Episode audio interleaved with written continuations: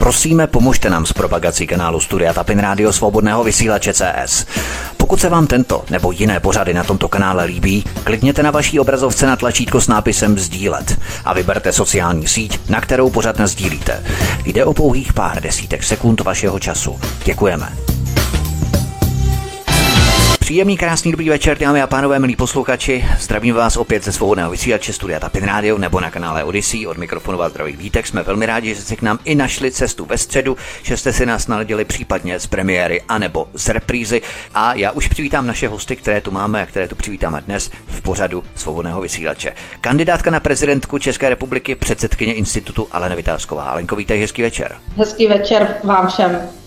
A člen výkonné rady institutu Zbyněk Prousek, také lovec šmejdů a soukromý detektiv. Zbyňku, vítej, hezký večer, ahoj. Zdravím vás všechny, dobrý večer. Začneme samozřejmě prezidentskou kampaní, respektive sběrem podpisů na prezidentskou kampaň, protože ono to úplně prezidentská kampaň ještě tak úplně není, ale podívejme se tady na začátku na tohle téma, protože to je tak nasnadně a přímo se to nabízí. Stánky pro sběr podpisů rostou, jak všechno probíhá a kolik je už podpisů pro tento týden, kdy vysíláme, možná to by lidi zajímalo. Tak všechno probíhá, já bych řekla částečně podle plánu, protože jsem tajně doufala, že těch podpisů bude k tomu 36., kdy jsme dělali nějaký součet, že bude trošku víc.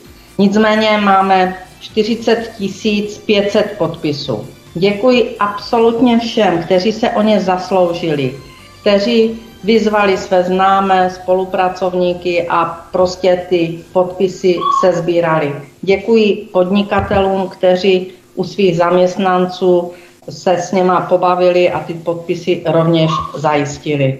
Takže my pokračujeme dál. Od 1.7. jsme změnili trošinku systém, rozšířili jsme síť podpisových míst především, čili ty stacionární podpisová místa, vidíte, že začínají celkem rychle růst a musíme pokračovat dál v tom sběru podpisů od občanů, kteří budou ochotní mě vyslat do toho souboje, protože ten podpis to není vlastně to, že mě musí volit, protože ještě v těch předvolebních debatách a v té ostré kampani se určitě budou rozhodovat, který z těch kandidátů jim vyhovuje nejvíc. Takže ten podpis je vlastně jenom stupenka na to, aby se dostala na tu startovou. Aby si měla šanci se utkat v tom kolbiště prezidentské volby. Ano. Já bych se chtěla, Alenko, jenom zeptat, ty jsi zmínila 40 500 podpisů. Nemyslíš, že těch 100 000 podpisů, které si chtěla původně stanovit pro to, aby si vůbec kandidovala, že to není příliš jaksi ambiciozní číslo, ambiciozní cifra? Samozřejmě, že to je ambiciozní. Já jsem ambiciozní, protože chci vyhrát. A myslíš, že nashromáždíš těch 100 000 podpisů ještě včas, aby si vůbec mohla tu ostrou kampaň vést, protože přece jenom trvá nějakou chvíli schvalovací proces a tak dále. Protože já se setkávám třeba s lidmi, kteří říkají, aspoň ať udělá těch 50 nebo 55, ať to schválí, ať už konečně do toho jde a ať nečeká na těch 100 000 podpisů, že to je zbytečně dlouho právě. No, tady se taky zákonné regule, asi si mnozí všimli, že v tom uplynulém měsíci, který máme od posledního hovoru na Svobodném vysílači, takže se celá záležitost kolem prezidentské volby značně posunula. Pan předseda parlamentu vyhlásil termín voleb, kdy budou, a od toho se pak odvíjí i data, kdy musíme být nejpozději registrováni na ministerstvu vnitra, to je 8. listopadu 2022. Musíme být registrováni s tím, že tam musíme doložit do té přihlášky právě, kdo nás podporuje, jestli občané, poslanci nebo senátoři. Takže mám de facto do té doby čas na sběr těch podpisů, to je pravda, ale kdybych je již měla, tak bych měla jistotu, že se budu moci hlásit a už bych jela normálně ostrou kampaň. Podpisy nemám a sbírám je dále a já věřím, že je sesbírám a ti, kteří mě podporují, tak by se měli nad tím zamyslet, jestli skutečně chtějí, abych kandidovala a měli by mi teda s tím sběrem podpisů pomoci. Co nejsem ochotná, to jsou různé agentury, které se nabízejí, že když zaplatím, já nevím, 200 korun za jeden podpis, tak mě to nazbírají během 14 dnů. takže to by byly podpisy koupené a vlastně by ten člověk ani nevěděl, koho podepisuje do té volby a to pak nemá vůbec žádnou naději na to, aby byla úspěšná v těch skutečných prezidentských volbách. To znamená autentický sběr podpisů, to je velmi důležité. A jenom abychom posunuli tu naší debatu trochu dál. Já bych se ptal teď Zbyňka Prouska. Zbyňku, vy spolu s Alenkou projíždíte různé části České republiky v rámci sběru podpisů a konáte různé akce, různé mítinky, různá setkávání. Jaké lokality naposledy jste všude navštívili a jak to proběhlo, pokud bychom měli zaglosovat nějaké poslední setkání, kterého jste se účastnili, kam jste zavítali, kde to bylo a jak to proběhlo? Tak já bych jenom tady jakoby předsunul, že to nejsou, že z mého úhlu pohledu to v žádném případě nejsou, nebo ne z mého úhlu pohledu, ale obsahově to rozhodně nejsou žádný volební mítinky, abyste tady naše posluchače nemystifikovali, že teďka říkala Alenka, že aby mohla začít kampat, tak chce nějaký mandát a teď by asi já bych odpovídal, že jakoby děláme nějakou kampaň, ne, ale využíváme, jedeme prostě v rámci toho a myslím si, že to je potřeba, že to je správně otevřená takový mikrotéma. Ten institut Aleny Vitáskové neumřel, ten prostě není chromej, není zmražený, prostě jedeme normálně, jedeme dál, jak říká paní předsedkyně Alenka, jedeme dál, čili je to po jedné koleji ty kolejnice jedou kandidaturní snahy, řeknu v uvozovkách, a po ty druhé koleji pochopitelně institut Aleny Vitáskové musí šlapat, já proto snažím pomoct, jak to jde, protože nemůžeme tu ano, zkusme to Zbyňku zkrátit, máme hodně témat, kde všude jste byli. Takže je s tím, to s tím souvisí, musím to tak říct, takže nemůžeme tu důvěru těch našich spolupracovníků, sympatizantů v rámci IAV zklamat a pokud jsme někam pozvaní, aby jsme tam jeli, ať už na téma energetiky, což je vyložené věc Alenky, nebo na téma jiný prostě vymahatelnost práva spravedlnosti a ty naše nosní pilíře, tak jezdíme. Teď třeba na poslední akci já jsem byl v jižních Čechách, v Písku. Řeknu vám, že atmosféra úplně perfektní, lidi mimořádně perfektní, s takovou skupinou lidí jsem se fakt už dlouho v životě nesetkal, takže úplně špičkový. Atmosféra špičková, podpora paní Vitáskový i z hlediska kandidatury špičková, naopak s formou dotazů se lidi ptali prostě, kdy přijede, jestli tam bude dělat kampaň, až bude mít ten mandát a tak dále. Vysvětloval jsem v podstatě to, co teďka Lenka řekla, nebudu tím zdržovat, takže lidi se na ní těší, prostě jsou tam nažavený, lidově řečeno, takže atmosféra perfektní, nevím jak Alenka, pokud vím, tak byla v Brně, ale toho ona se k tomu vyjádří určitě sama, takže já z mýho úhlu pohledu si myslím, že to běží a myslím si, že když se spojí jedna kolejnice s tou druhou kolejnice, že bude i těch 100 000 podpisů. Tak to je perfektní, určitě nebude příliš mnoho vyhýbek na železniční trati, která povede právě až na hrad, to doufejme. Nicméně tedy vy nestavíte vzdušné zámky, vy stavíte hrady z písku, od toho jste navštívili také Písek, takže zdravíme do Písku všechny, já nevím, jak se jim říká, pískáče nebo písčáky, tak asi písečáky se jim říká, písečáky, tak zdravíme všechny písečáky. A Alenko, ty jsi byla v Brně, jak to u tebe proběhlo? Já jsem byla na poslední besedě v Brně, v kolonii zahrádkářů.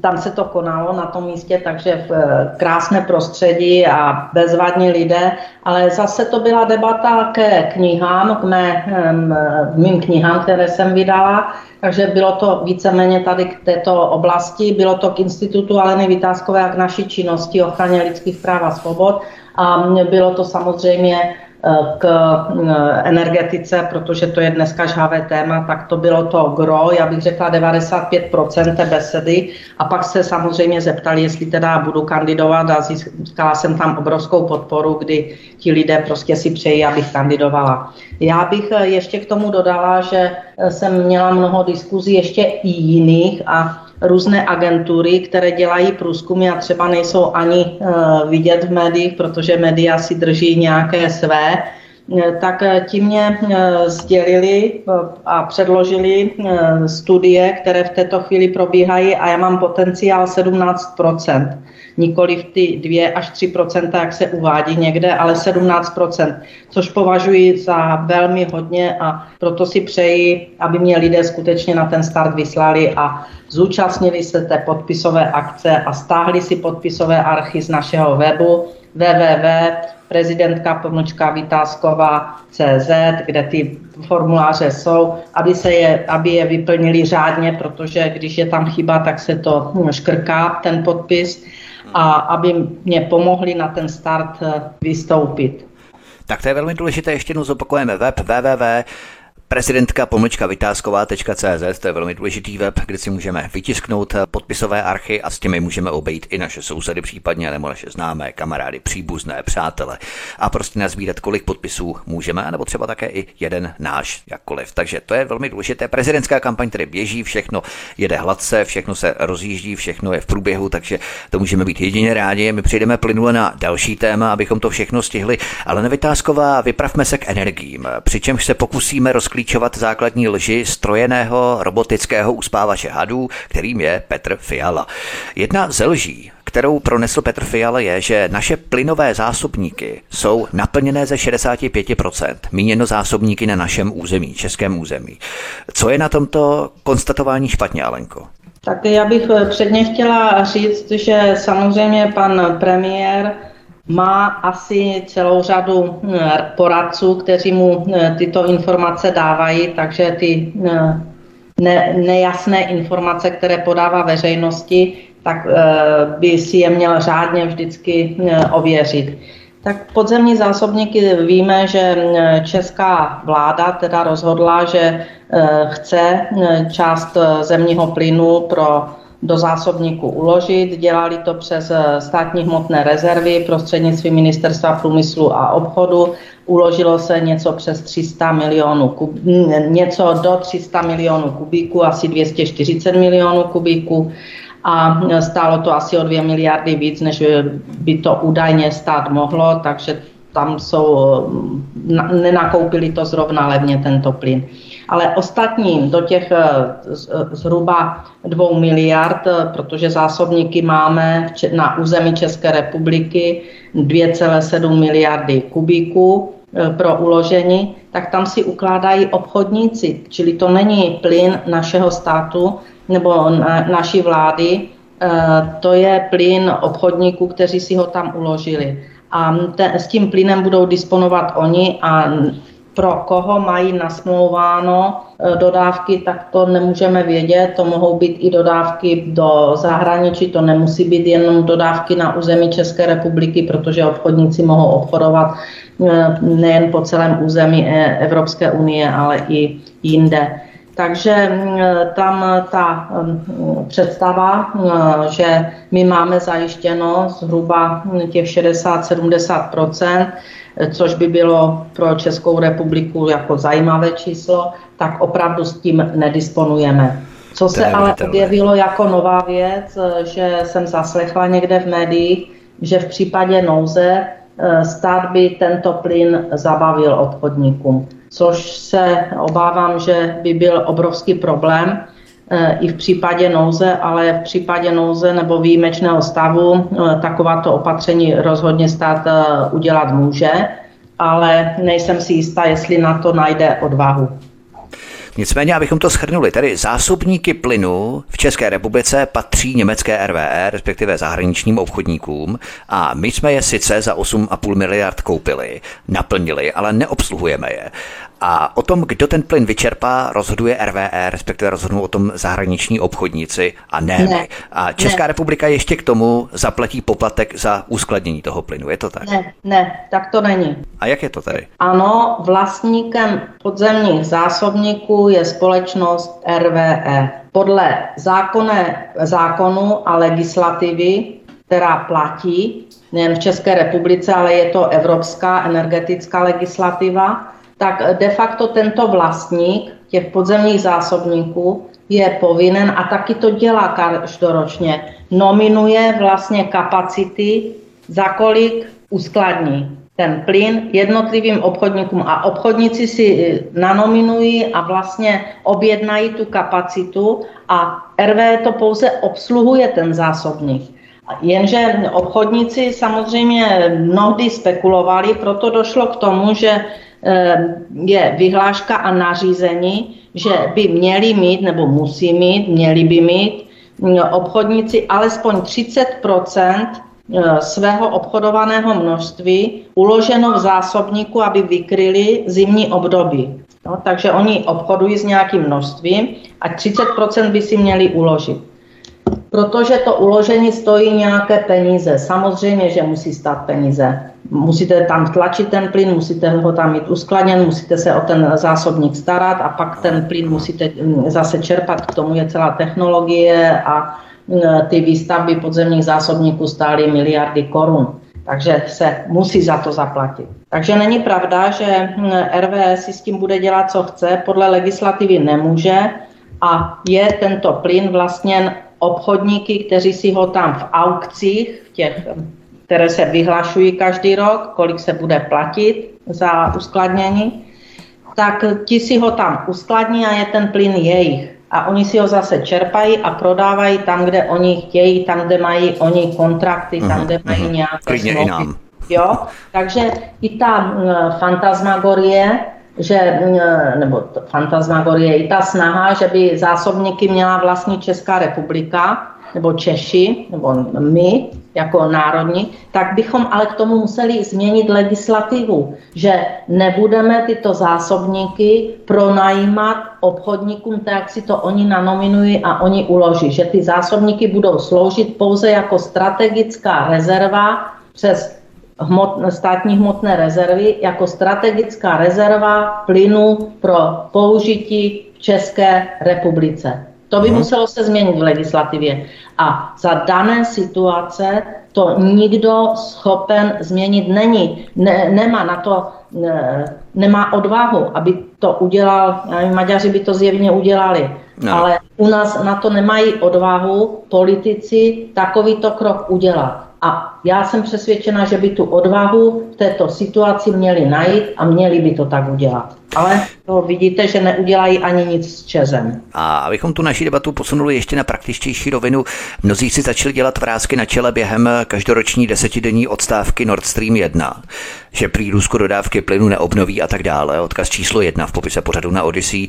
Ale na rovinu teď. Hrozí skutečně reálně, že budeme bez plynu, že Evropa půjde bez plynu navzdory sankcím a navzdory všem těm Green Dealům, které se snaží procesovat Brusel. Budeme opravdu reálně bez plynu podle tvých predikcí? Vzhledem k tomu, že energetika se stala ideologickým bojem, tak ta hrozba pochopitelně je, protože už to není o reálném uvažování, už to není o tom, že se má spolupracovat a že obchodovat je lepší než válčit. Už to je úplně o něčem jiném, je to o ideologii a ta reálná možnost, že Rus zastaví dodávky, tak samozřejmě, že je. Mu v jednom kuse vyhrožujeme.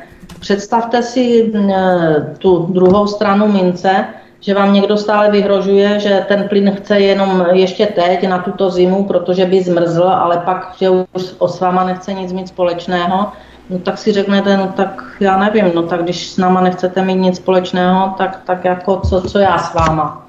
Já jsem přesvědčená, že ta hrozba je, ale zároveň jsem přesvědčená, že nakontrahovaný plyn, to znamená tam, kde jsou uzavřené kontrakty, dlouhodobé kontrakty, že to Rus bude plnit. Zatím to plní. Zatím neudělal manévr, že by neplnil. Vidíte, že spustili Nord Stream 1 po údržbě v čase, který predikovali a dodávají podle kontraktu. Ale samozřejmě, že může nastat situace, že se to zavře a tady to je už věštění z křišťálové koule, jo? Protože ta situace je skutečně nepřehledná a ta situace nastat může, že Rus přestane dodávat. Ještě další věc, další téma, další lež předsedy kokainové pětikolky je konstatování, že není možné prodávat elektřinu za cenu, kterou ČEZ vyrobí, včetně přiměřeného zisku. Odpovědí je Lipská burza. My jsme tu nastínili řešení, proč to naopak možné je v minulém pořadu a jak by se toho dosáhlo. Můžeme to zopakovat, jakým způsobem je možné prodávat našim občanům naší vlastní elektřinu, samozřejmě s přiměřenou marží ČEZu.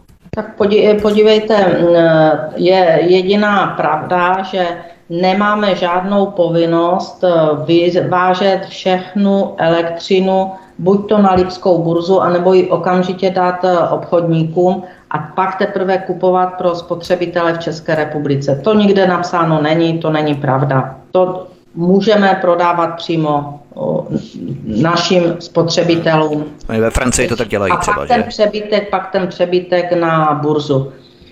Kvůli tomu taky burza vznikala, že se tam mělo obchodovat s přebytky. Teď z toho udělali vlastně takový nepřehledný obchodní systém, na kterém opravdu bohatne pár spekulantů.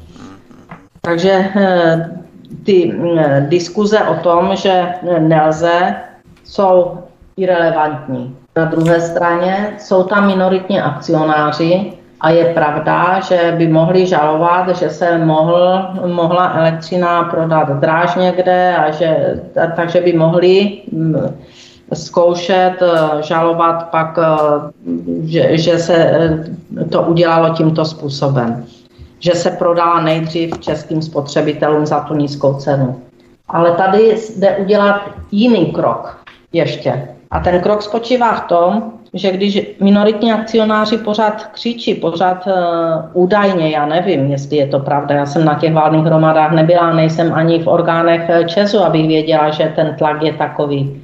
Tak je tu další legální krok, který lze udělat a který lze nastavit, a to, že nevyplatíme dividendu, ani nerozdělíme zisk, čili neurčíme dividendu, nevyplatíme nerozdělený zisk, čili tam zbude hromada peněz a necháme, protože ČEZ potřebuje na investice, má se investovat do zdrojů, takže ty peníze potřebuje, to není nic nelegálního.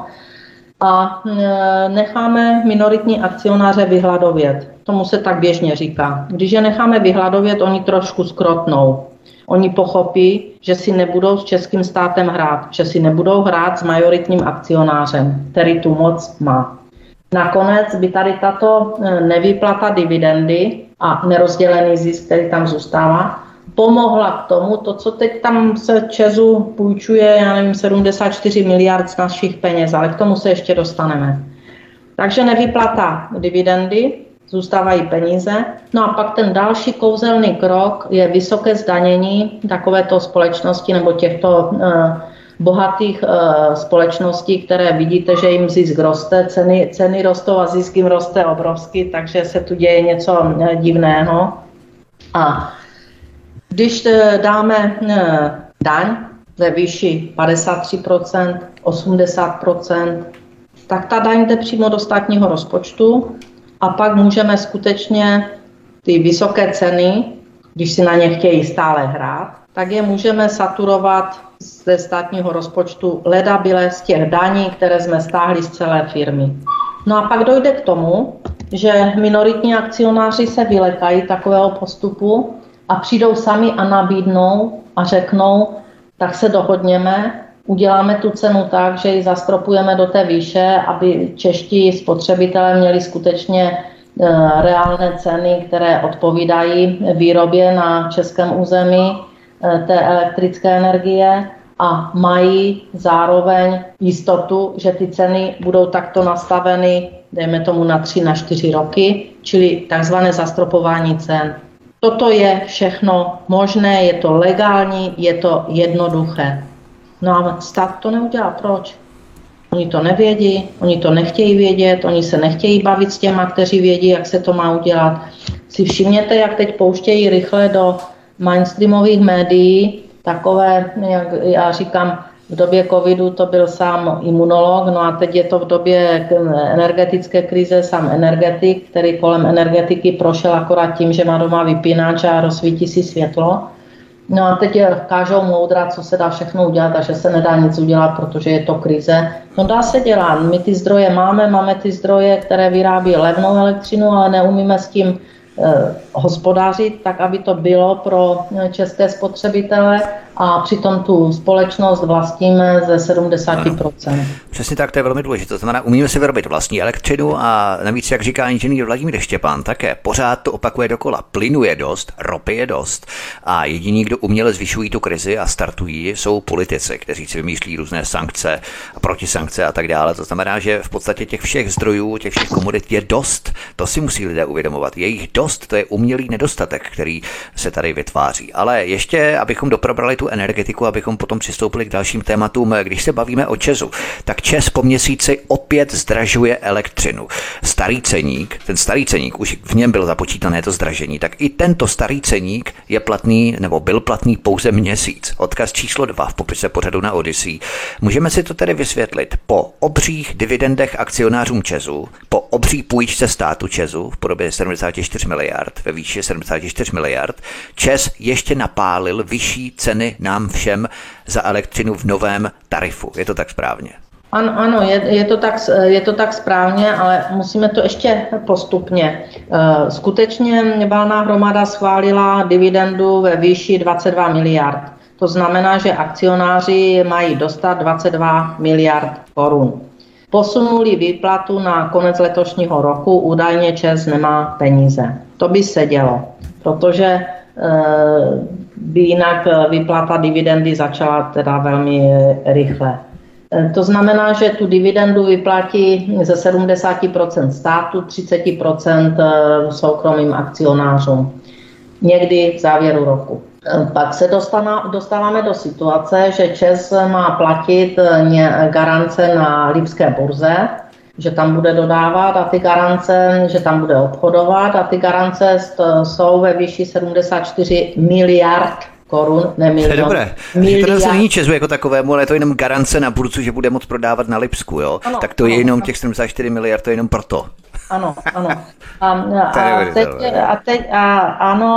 A těch 74 miliard korun jde ze státního rozpočtu, jde z peněz daňových poplatníků. Je to tam ta garance a v případě, že by ČEZ nesplnil své obchodní závazky s burzou, tak je možné, že by ty peníze tam dokonce i propadly. Tady nastává otázka, když má ČEZ 150 miliard nerozděleného zisku z minulých let, proč tu garanci platíme opět my všichni ze státních peněz, z veřejných financí, ze státního rozpočtu, proč takto saturujeme vlastně energetickou společnost. Vím, že doktorka Hamplová, aspoň jsem to viděla v médiích, podala trestní oznámení na tento způsob podivné podpory a taky jsem zaznamenala v médiích, že o stejnou podporu žádá společnost Seven pana Tykače a společnost EPH pana Křetinského. Takže jsem zaslechla, že by to mělo celkem být asi kolem 200 miliard korun, kdy tyto další dodavatele energii žádají o nějaké zaplacení těch garancí obchodování v oblasti energetiky. A já se ptám, co to už má znamenat. To nás má položit úplně na kolena, zadlužit tak, že nebude mít Česká republika už vůbec žádné finanční prostředky. Já tomu prostě nerozumím. Je to jeden obrovský skandál a ten skandál bych řekla, že můžeme klidně nazvat zlodějnou. To je asi nepochybně jediný název, který bychom pro tuto uvozovkách pochybnou transakci mohli zvolit. Nicméně Zbyněk Prousek ještě před písničkou, asi všichni vědí, že v Německu omezují sprchování teplou vodou, snižují teplotu vytápění, omezují nebo zavírají dokonce plavecké bazény. Odkaz číslo 3 v popise pořadu na Odysee. V létě ve 21. století se zavírají plavecké bazény, omezuje se sprchování a tak dále. Myslíš, že když hodnotíme německou náturu, tak že Němci se nechají zahnat do většího kouta než Češi, až nám tady u nás budou chtít něco podobného zavést, nebo jaký národ je podle tebe subtilnější nebo tvárnější, Zbyňku? No, já to velmi stručně, abych nezdržoval. Všichni znají zvíře, který vypadá velmi vzletně a umí být velmi zlý, a to je německý ovčák. Jo, a taky známe českou ovci. Takže já si myslím, že německý ovčák se nenechá zahrnat do kouta, že Němci si nenechají líbit nějakou takovou hru a dostávám se od té sprchy přes to všechno, co říkala tady Alenka vysoce odborně, co si já nedovolím ani komentovat, protože fakt to se jenom nechá poslouchat. Rozumím tomu, ale neznám tu materii. Ale vidím to z toho lidského pohledu a mám jenom takové 3 reakce. A to je jedno, jestli to je těm sprchám nebo ne. Konec konců bych rozpitval ty sprchy, takže když nebude teplá voda, tak budeme mít další vlnu a to bude epidemie nemocí, epidemie infekcí různých a podobně před těch vedrech evropských. Pokud lidi se nebudou prostě tak česky řečeno mejt, tak budou prostě, tak to dopadne špatně a budeme tady mít další vlnu zla, která bude stát zase jenom peníze. Ale já se tady, mám tady tři velmi stručné poznámky. První je to takový tragický satirický logo, který najdete i na mém Facebooku, který se mi obrovsky líbilo. A někde jsem ho získal, jak se říká, z terénu. A tam se to logo, jestli myslím, je výstižnější než jakákoliv dlouhodobá diskuze. A tam se píše: staň se žebrákem, posílíš tím Evropskou unii a oslabíš Rusko. To se přeci vyplatí. To je to logo, který se mi strašně líbí a myslím si, že ta myšlenka staň se žebrákem, posílíš tím EU a oslabíš Rusko, to se přeci vyplatí, je velmi hluboká. Druhá moje poznámka jsou, že myslím si, že my tady lidi Češi, Čechách, Češi a Moravané, jsme jenom obětí takového, jak bych to řekl, západního studenováleštnictví. To mi vychází z toho, co tady Alenka odborně popisovala, že prostě a i ty odkazy na to, že ty ceny, že těch komodit je v podstatě hodně, jenom se prostě mocní světa neumí dohodnout a my jsme v podstatě takový oběti tady toho západního rachotění zbraněma, protože vůbec by podle mě to nemuselo být. To je prostě zase vysoká politika a dobře připravená a podle mě ještě chvilku potrvá. A potom si myslím, že vysoké ceny nejsou nutnost, ale špinavá hra, ve které jsou Evropani v podstatě rukojmí. Takže si myslím, že když se vemu to teďka, tím to ukončím, jak jsem ptal, Němci jsou Evropani, Holanděni jsou Evropani, Maďaři jsou Evropani a tak dále. A já si myslím, že opravdu nebude trvat dlouho, a to se nebavím ani o měsících, že nebude trvat dlouho a ty Evropani si přestanou nechat kálit na hlavu, chytnou ty kravaťáky, co se tady hrajou, co si na sebe navlíkají to brnění, chtějí by pořád to válčit a válčit, vyženou je z těch postů a bude tady klid, bude tady plyn, bude tady voda, bude tady všechno a lidi budou žít jako lidi, protože nemůže hrstka nějakých choromyslných, sebestředných psychopatů ovládat lidstvo Evropy. To přeci už není únosný. Tečka. Přesně tak, když to pánové chtějí rozdat Ruskem, tak ať svléknou ty kravaty, obleknou si nějaké rytířské brnění, sednou na koně, vezmou si meč a můžou si to rozdat mezi sebou. Ano, a si jdou na louku, tam někde, tam asi to rozdají a do toho netahají obyčejní lidi, který celý život prostě mají svoje problémy, jsou jako živočišný druh, řeknu, drze, předurčení k míru a k nějakým úplným úkolům v pozokách na zemi, ale nějaký válčení, nějaký studenoválečnictví, který se opakuje někde z roku 47, v roce 2022, 23, to je za zenitem a tady ty patolízalové, tady těch studenoválečníků, ty jsou ještě horší než sami studenoválečníci, takže tím bych to fakt ukončil. Já si myslím, že všichni mě rozumí, kdo mě rozumět chtějí a že nemá se jim to rozmazávat. Prostě jsme rukojmí, nebo hrajeme hlavní roli v blbým filmu a my nejsme jeho režiséři, my obyčejní lidi. Kandidátka na prezidentku České republiky a předsedkyně institutu Alena Vitásková, stejně jako člen výkonné rady institutu Aleny Vitáskové Zbyněk Prousek, jsou hosty u nás na Svobodném vysílači. Od mikrofonu vás zdraví Vítek, také vás zdravíme na kanále Odysee, kam se prosím registrujte a kde nám třeba zanechte vaše komentáře, pokud třeba máte něco, co byste chtěli doplnit k našemu povídání. Po písničce budeme pokračovat dál. Zdravím vás, přejeme hezký večer. Kandidátka na prezidentku České republiky a předsedkyně institutu Alena Vitásková a Zbyněk Prousek, člen výkonné rady institutu, jsou hosty u nás na Svobodném vysílači. Alena Vitásková. Téměř 2/3 Čechů se v souvislosti s růstem cen obávají propadu životní úrovně a chudoby. 8 z 10 lidí už kvůli vysokým cenám energií, paliv šetří a omezuje své potřeby. Vláda podle výsledků průzkumu prý dělá málo. Odkaz číslo 4 v popise pořadu na Odysee. Když jsme se tu bavili o souvislostech kolem plynu a elektřiny plus ČEZu, nemyslíš, že vláda nejenom že dělá málo podle výsledku tohoto průzkumu nebo této statistiky, ale spíš vláda naopak, že se dokonce cíleně snaží vyždímat a vydojit, vymačkat jako citron všechny Čechy. Protože já nevěřím na takovéto naivní pitomečkovství dutých palic, že oni nevědí, co způsobují. Oni to vědí naopak zatraceně velmi dobře. Je jasné, že jde o vyšší globální zadání, ale co má tohle všechno za význam, Alenko? Proč to dělají, když oni musí velice dobře vědět, co to způsobí? Já si nejsem jistá, jestli oni vůbec to dokáží rozklíčovat a dokáží vyhodnotit ten dopad, který to má. Jo, já se začínám obávat, že na to mnozí z politiků nemají ani vzděláním, ani IQ, prostě nejsou schopni to vyhodnotit, že ten dopad je katastrofální na Českou republiku.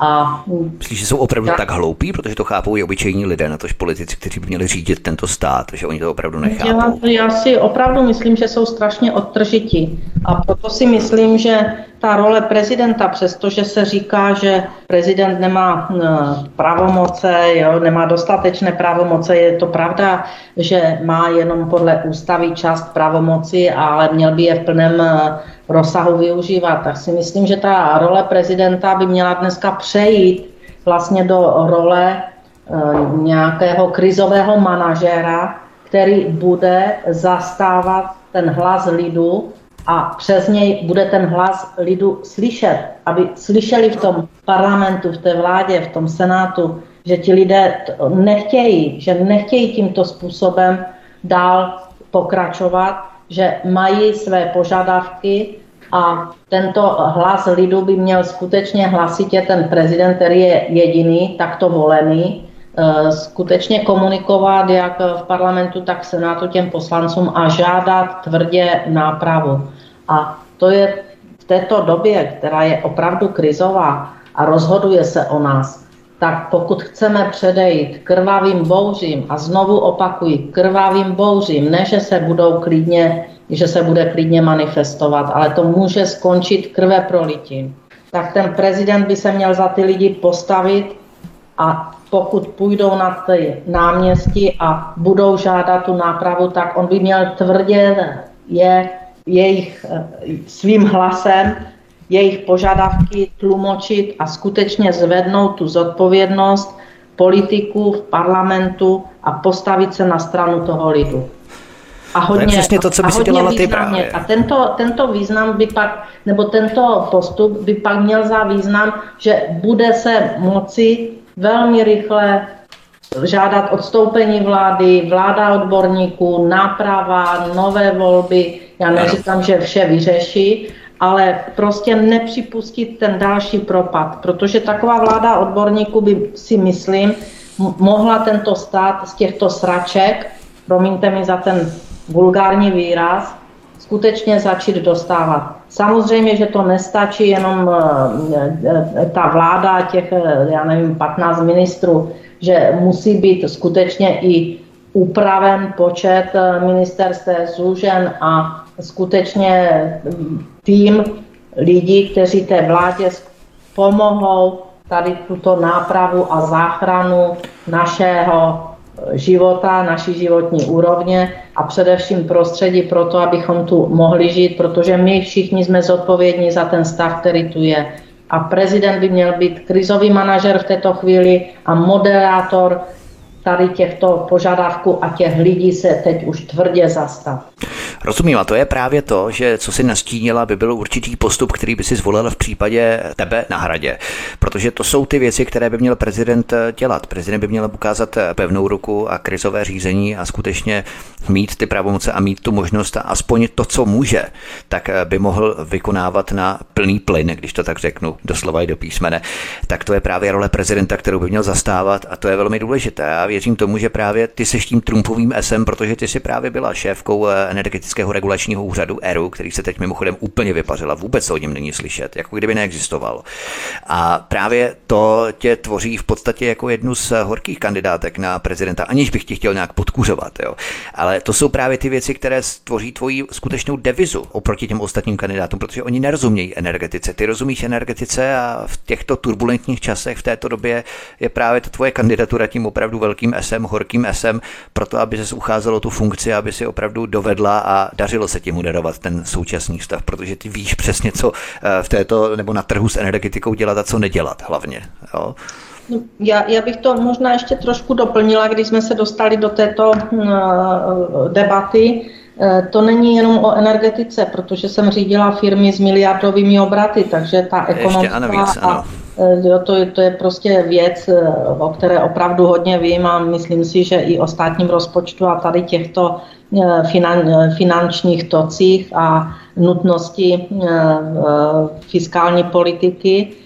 Dále, že vymahatelnost práva a spravedlnosti, to Zbyněk může potvrdit, plně se tomu věnujeme 5 let v kuse. To není, že bychom měli další nějaké úvazky. My děláme plně pro institut a pro oblast vlastně práva, spravedlnosti, zákonů, podzákonných norem. Takže ten trichtýř je podstatně širší, nejenom ta energetika. A to, že jsem v krizovém období řídila celou řadu firem, protože byli v krizovém období a byla jsem de facto krizový manažer, tak si to dovolím říct i v té roli toho prezidenta. A samozřejmě, že ta role pomoci tomu lidu, aby ten hlas byl silnější, aby hlas lidu byl silnější ve spolupráci s prezidentem, tak to je pak ono, abychom tu mohli doopravdy prosazovat věci, které jsou ve veřejném zájmu, a když na to politici zapomenou, abychom to mohli velmi elegantně, bez krve prolití, prorazit jak v Senátu, v parlamentu, tak ve vládě. Pojďme na další téma. Zbyněk Prousek. Ministr spravedlnosti Pavel Blažek z ODS zkritizoval práci vrchního státního zastupitelství v Olomouci. Aktuálně je odvolaný Ivo Ištván, odkaz číslo 5 v popise pořadu na Odysee. Co na to říkáš? Nejprve Pavel Zeman, teď Ivo Ištván. Ten sice není odvolaný vlastně, ale jde z Olomouce do Brna. Pardon, není odvolaný. Ale jak Zeman, tak Ištván měli spolu velmi hodně společného. Má to podle tebe nějaké souvislosti, systémové souvislosti, Zbyňku, tyto škatulata? Hned odpovím, jenom chci doplnit Alenku k tomu, co říkala, až to zapomenu. Já se omlouvám, ale budu jednominutovej. Já si myslím, že to, jak jsem říkal, to číslo 2/3 Čechů nespokojených a 8/10 nespokojených, že je mimo jiné velký signál k možnostem a počinkům pro vyvolání změn. Já si myslím, že v rámci jakýhosi fašizujícího se postupu státní moci těch možností už není moc, ale jedna věc je role toho prezidenta, Kalinka zmínila, a druhá věc, tady ještě máme nějaké další takové věci, jako generální stávka, článek 23 ústavy a tak dále. A myslím si, že jenom jsem chtěl říct, právě doplnit vlastně i tebe, že ty 2/3 a to 8/10 je pro mě jako pro občana signálem, že se vytváří možnost k rychlým změnám. Takže to jsem jenom chtěl doplnit, protože že ten ovčín pomalu ustupuje a že ten ovčín by se mohl opravdu změnit ve velký, a myslím si, že by to bylo potřeba. A teďka k ty dvě otázce, k těm změnám, ty jsem pochopitelně zaregistroval taky, protože jak už tady padlo, a nebudu to opakovat, i v rámci IAV je ta justiční oblast a vůbec tady ta oblast práva nebo vymahatelnosti práva, to s tím bezprostředně souvisí naší pilířovou činností, naší nosnou činností, takže jsme to museli zaregistrovat, zaregistroval to i celá řada našich sympatizantů a tak dále. A teď k věci, prvně si myslím, že zase, pro mě je to signál, já už jsem to jednou tady myslím dokonce i říkal, že o tom bordelu v soustavě státního zastupitelství všeobecně se prostě takzvaně ví. Ten bordel už je v takovém stádiu, že je neutlutatelný, není možné ho zametat pod koberec do nekonečna. Já si dokonce myslím, že už jsem jednou jakoby v úvozovkách chválil toho ministra Blažka, nebo jsem jednou říkal, že ze všech těch ministrů má asi mu ty důvěry jakoby nejvíc, tím nechci říct, že nejlepší, ale ty důvěry má nejvíc a ty vstupnici mojí důvěry. Myslím si, že má na to, přes všechny ty přezdívky Pedro a tak dále, tak dále. Naopak někdy je to dokonce i dobré, když člověk prostě je tak, jak je, ale myslím si, že má na to, aby tam ten pořádek udělal, a dokonce tady z toho to vidím jako takový další bodík, podfous, další odrážku k tomu, že on k tomu má i politicky zelenou. Já si myslím, že opravdu to je dalším signálem a podsignálem toho, že se s tím živočišným státním zastupitelstvím a s tím hnusem, který tady to státní zastupitelství předvádí, krom těch výjimek, o těch to nikdy není, začalo něco dělat. A myslím si, že jsme tomu svým způsobem přispěli i v rámci IAV, protože byla ta akce seminář, byla akce manifest, byla akce justiční dvůr, byla akce jiné věci, které vždycky nějaký, když vaříte ty knedlíky, tak nějaká ta pára, prostě ať chcete nebo nechcete, někam v tom domě nebo v tom prostoru zmizí. A já si myslím, že podstatná část tady ty páry z toho našeho vaření prosákla i na ty místa, které sice se tvářili, že ji nechtějí vidět a nechtějí slyšet a nechtějí s náma komunikovat a nechtějí nás přijmout. Přesto tam ta pára k těm jejím čumákům dolezla A to je jenom další, jeden ze směrů, odkud ta pára z toho hovínka nebo ten smrad z toho hovínka leze, takže pak se s tím musí něco dělat. Je tady už kritika ze strany Hrdinné unie, ale to je něco úplně jiného. Já bych jenom tady vypíknul, že v tom Olomouci, co neříkáme my, ani ty, ani já, ani tady paní Vitásková, ale co říkají média o konstatování, o zprávě pana ministra Blažka, že tam byly výrazné nedostatky, že tam bylo, že ten úřad, to vrchní státní zastupitelství Olomouc neumělo šetřit, bylo ekonomicky neefektivní, vyplácelo si na standardní odměny, bylo tam nelogická a přebudělá organizační struktura s příliš vysokým počtem vedoucích pracovníků, vysoké náhrady škod za, poslouchejte pozorně, vysoké náhrady škod za nezákonná trestní stíhání. Čili on tady ten ministr v podstatě podprahově vyzdvihuje, že u nás to, co my tady říkáme několik let, jak tady Alenka zmiňovala, nezákonná trestní stíhání. Čili oni už dneska vědí, že vydávají moře peněz za to, co oni tam spatlají, matlají a dokonce to musí už i přiznat. Čili to je taková jistřička podle mého názoru dobrá. Tím si říct, že to nezákonné stíhání je dobrý, ale že se to začíná to víko ty žumpy se začíná otevírat a ta žumpa se možná, nebo já tomu zatím ještě pořád chci věřit, nechci být pořád jenom skeptik a pořád jenom kritizovat, ale chci věřit tomu, že ta žumpa se otvírá a že ten Blažek do toho fakticky začíná dloubat. Jestli to dělá z vlastního přesvědčení nebo na nějaký povel, protože ta vláda naše všechno dělá na nějaký něčí někde povel, to nevím. A je mi to v tuto chvíli, řeknu upřímně, úplně jedno, v zájmu těch nevinných, těch nevinně sedících lidí, těch nevinně stíhaných, těch ničených, toho, co vždycky Alenka říká, toho soukromí a toho zázemí toho člověka, tak je mi to jedno, jestli na to má povel nebo to dělá z vlastního přesvědčení. Důležité je, že to vůbec dělá. Já už to nazval, že to je taková další etapa kydání Augiášova chlívu, protože už tady jednou něco podobného bylo. Víme, že teďka vyměnil toho Ištvána, i když já jsem o něm slyšel informace, že pan Ištván je velmi důvěrným kamarádem pana Blažka, takže ono jak to říkali v tom filmu, ono zase to víno nebude tak úplně čistý, že jeho předsedou ono tom ještě něco plave.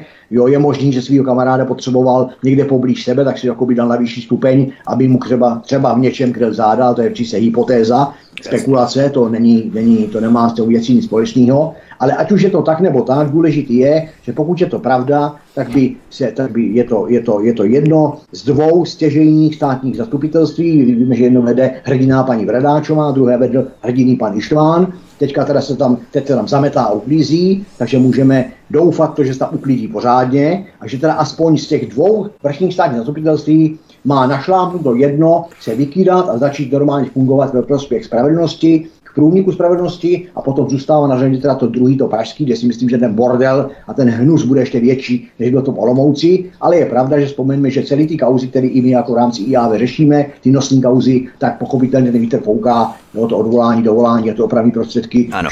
Všechny prostě šli přes to olomoucké vrchní státní zastupitelství, takže si myslím, že to je oprávněný. Takže já panu Blažkovi fandím, to je jakoby na závěr a myslím si, že pokud by to dotáhl tady tu káru do konce, tak je to byť svým způsobem malej krůček v tom obrovském bordelu soustavy státního zastupitelství, ale byl by velmi potřebnej, chválihodnej a byl by to nějaký počinek. Alena Vitásková, když navážu na to, co uvedl Zbyněk Prousek, Pavel Blažek totiž jmenoval Radima Danhela olomouckým vrchním státním zástupcem, odkaz číslo 6, popise pořadu na Odysee. Jak bys komentovala tyto škatulata? Spatřuješ v tom nějaké hlubší systémové záměry, anebo jenom nastupují, řekněme, poslušnější lokajové? Já to nedokážu posoudit, protože neznám pana Danhela ani jeho výstupy práce.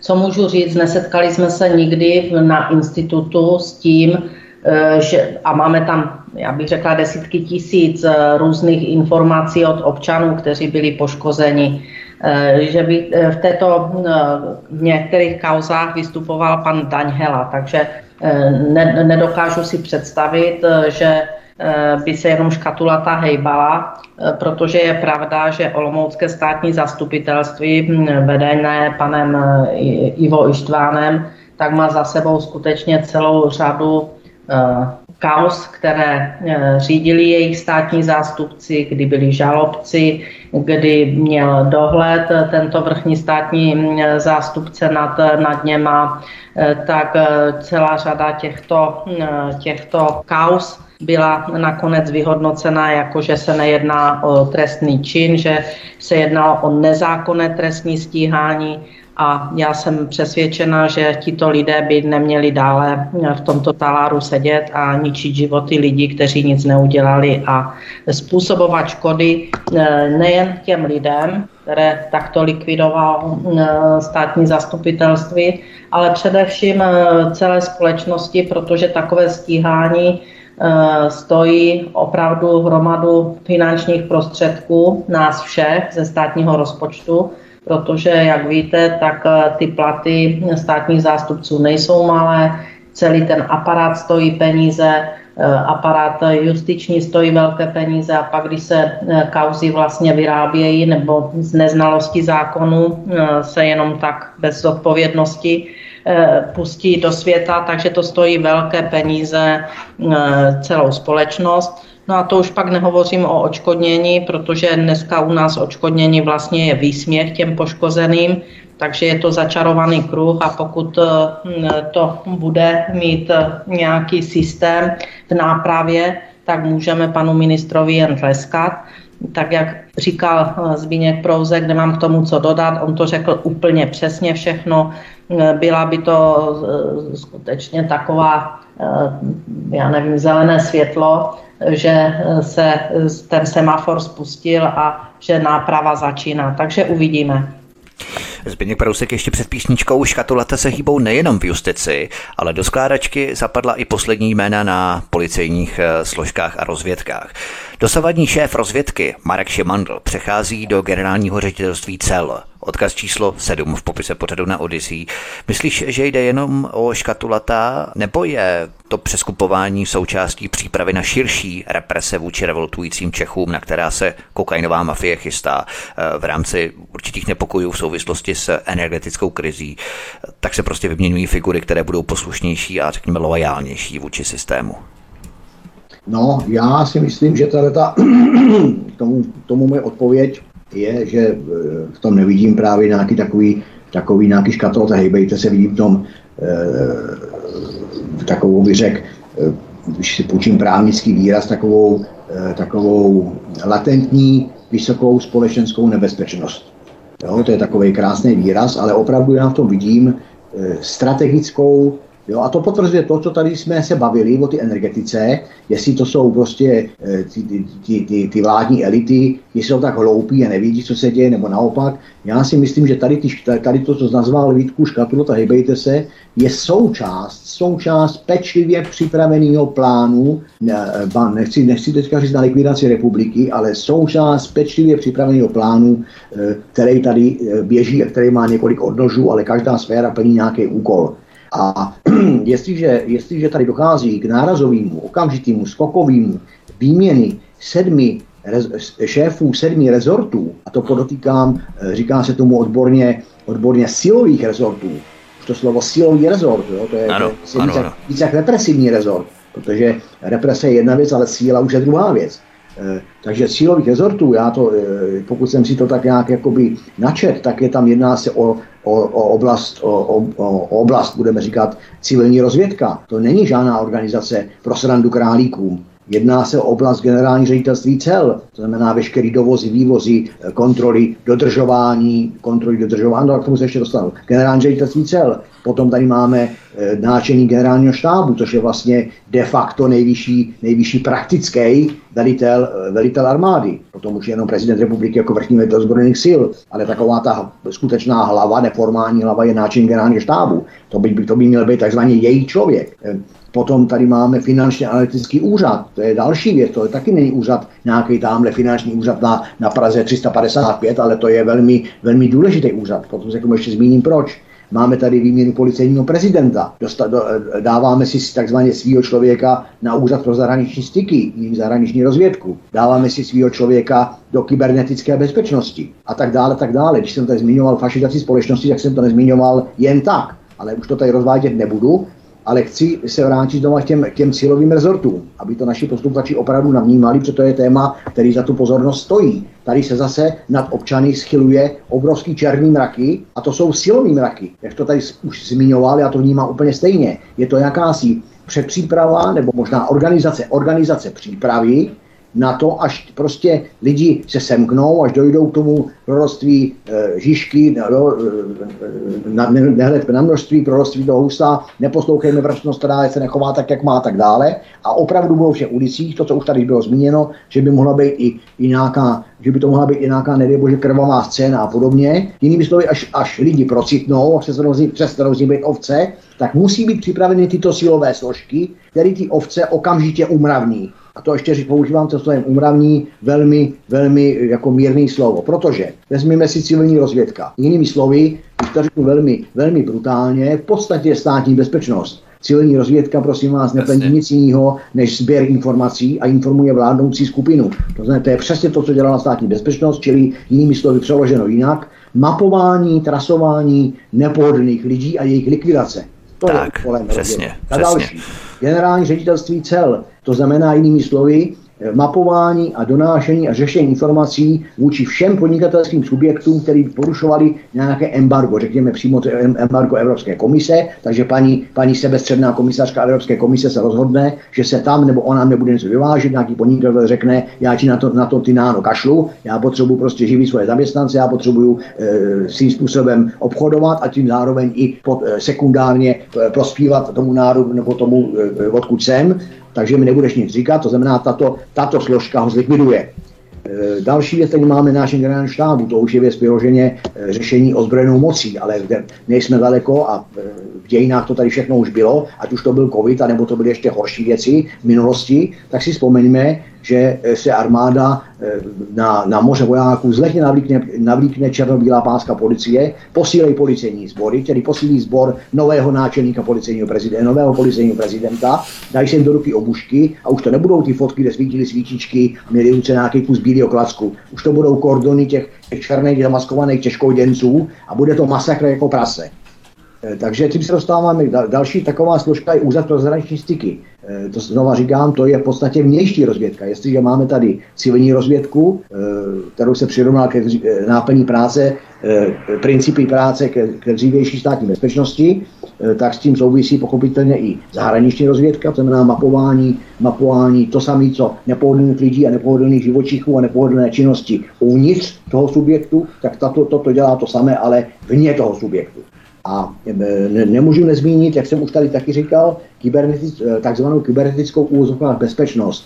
To není o žádný, podle mě, já to nevnímám jako žádnou kybernetickou bezpečnost, to znamená, že by to byl úřad, který chrání můj telefon proti odposlechu. Naopak, to je úřad, který řeší šmírování všech a všude pod tou kybernetickou bezpečnost a pod takový ty nadpisy mediální, jako že se zabývá dětskou pornografií a podobně a hazardníma hrama. Keci pro lidi v kleci. Jinými slovy, to je normální stopáž lidí, sledování mailů, sledování veškeré elektronické komunikace, sledování telekomunikační komunikace, sledování prostě úplně všeho, trasování toho člověka. Jo, když teďka si půjčím obžalobu, kterou jsme tady četli, já už jsem ji zmiňoval, dneska jsou schopni za rok a půl jít ku tebe, mě, paní Vitáskou, kterýkoliv našeho posluchače, tento úřad je schopný vytrasovat jeho pohyb na 1,5 metru doleva nebo doprava, úplně přesně. A když je potřeba, za prvého může trasovat dlouhodobě, aby získal informace o jeho pohybu a činnosti, potom předá ty civilní rozvědce a ta ho zlikviduje, tak jak to dělá ta státní bezpečnost, ale bohudík tomu neměla ty technické prostředky, jako dneska máme. A nebo je to o tom, že ho zlikviduje na zakázku, to znamená, že na tu trasu, na tu předem známou trasu, kde se ten nepohodlný jedinec pohyboval, se vloží nějaký trestný čin a potom řekne, no ale to byl ten člověk, on tady tudy prošel, on jediný šel tady po ty cestičce, kde je ta mrtvola, tak to je on, to říkám schválně trošku jako bagatelizuju. Takže já si myslím, že abych to nerozpitoval, nebyl moc široký, že to je signál na jedné straně o tom, že to lze vnímat, nebo nelze vyloučit jako obrovskou přípravu na potlačování svobod lidí a zároveň si myslím, vůbec nebo svobod a odporu a demokratického odporu lidí a za další si myslím, že by to mohlo být, nemůžu vyloučit myšlenku, že to je zase nějaký plnění pokynu Bruselu, protože to samo o sobě by to ty naši mocipání snad ani nenapadlo, to je zase nějaký lokajové dostali, jak když si vyšel ten bubeník, tak zase jim tam zaťuká těma paličkama a úřeji na vědomost se dává a Brusel vám nařizuje. Oni si to vyslechnou jako králíčkové, pak to jdou dělat. Proto najednou 7 změn, nebo 7 změn v 7 silových rezortech. Ale když se na to podíváme bez emocí a nad věcí, tak bych chtěl na naše posluchače apelovat tím, že přesto, jaký z toho já vnímám hnus, co se prostě, jak oni se k nám chovají, jak nás mají za povl, jak se možná chystají nás obuškama někam zahnat, když to nepomůže, tak nám dají covidový roušky a telefonem nás zavřou doma na SMS-ku a tak dále, tak pořád na mě takový tady z toho všeho, z té černé plachty, kterou házejí na ten národ český, na mě vyzařuje takový, jako by ta plachta měla dírky, takový sluníčkový, takový paprský sluníčka. A to je v tom, že oni se v podstatě těch lidí začínají bát. A to si myslím, že je dobře. Oni se začínají bát národního obrození, oni se začínají bát národního myšlení, oni se začínají bát shromažďování lidí, oni se začínají bát, že lidi začnou procitnout, začnou propagovat, co to kecám, uplatňovat ústavní práva, článek 23, právo na odpor a tak dále, a tak dále. A protože to vědí, já si myslím, že protože to vědí, že si to uvědomují a hlavně ti praví mocipální ve směru Evropské komise je na to upozorňují. Podívejte se, vy jste sice hloupí a nevíte, co se tam děje, ale podívejte se pořádně, co se tam dole v tom národě děje. Ty ovečky už přestávají být ovečky. Vy začněte tam něco dělat, nebo bude problém, bude zlé.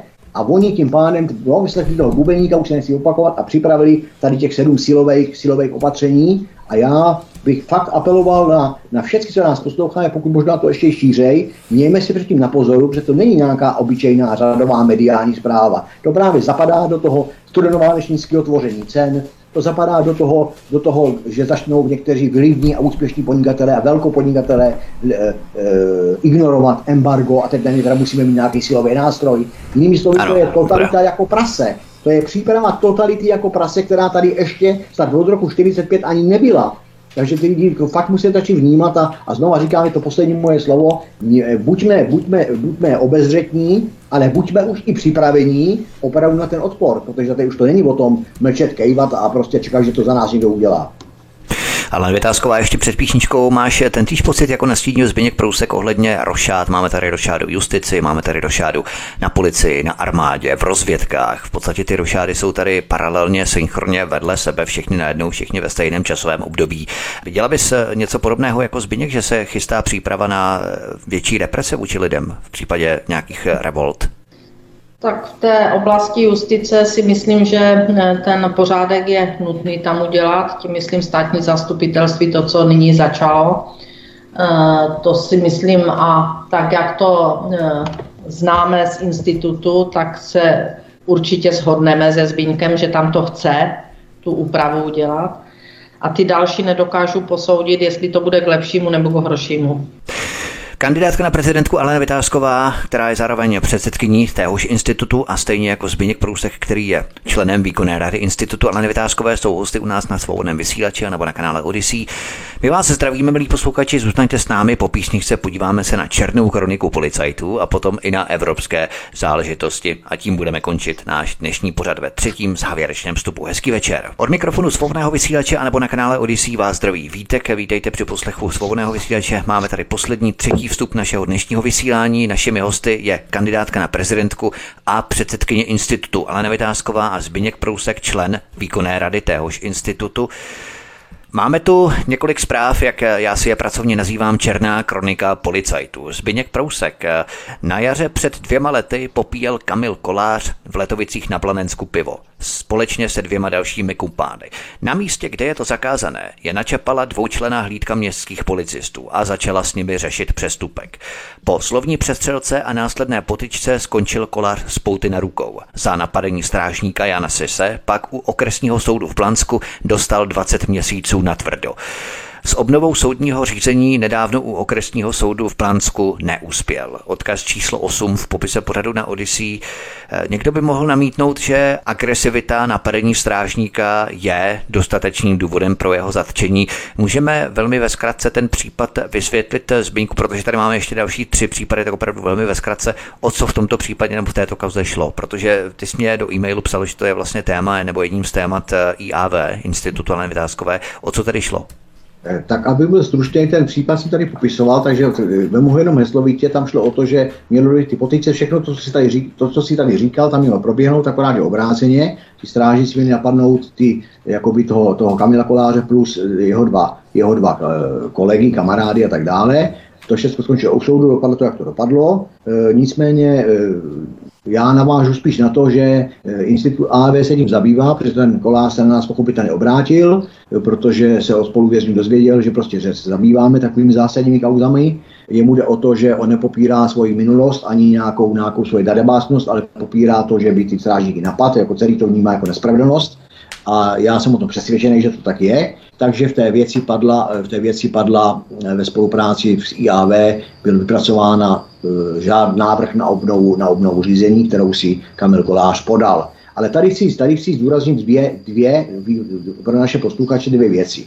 A to bylo, že ten den, jak jste tady říkal, že se o tom rozhodovalo, tak ten den proběhla v té budově soudu taková velmi pro naše posluchače, nebo pro mě určitě, velmi zajímavá událost. Protože my jsme jako Institut Aleny Vitáskové podepřeli to podání návrhu na obnovu procesu toho Kamila Koláře, což se paní soudkyně pochopitelně z té podpory dozvěděla. A světe div se, když pana Koláře odváděla eskorta v poutek od soudu pryč, mimo jiné od soudního jednání, ve kterém paní předsedkyně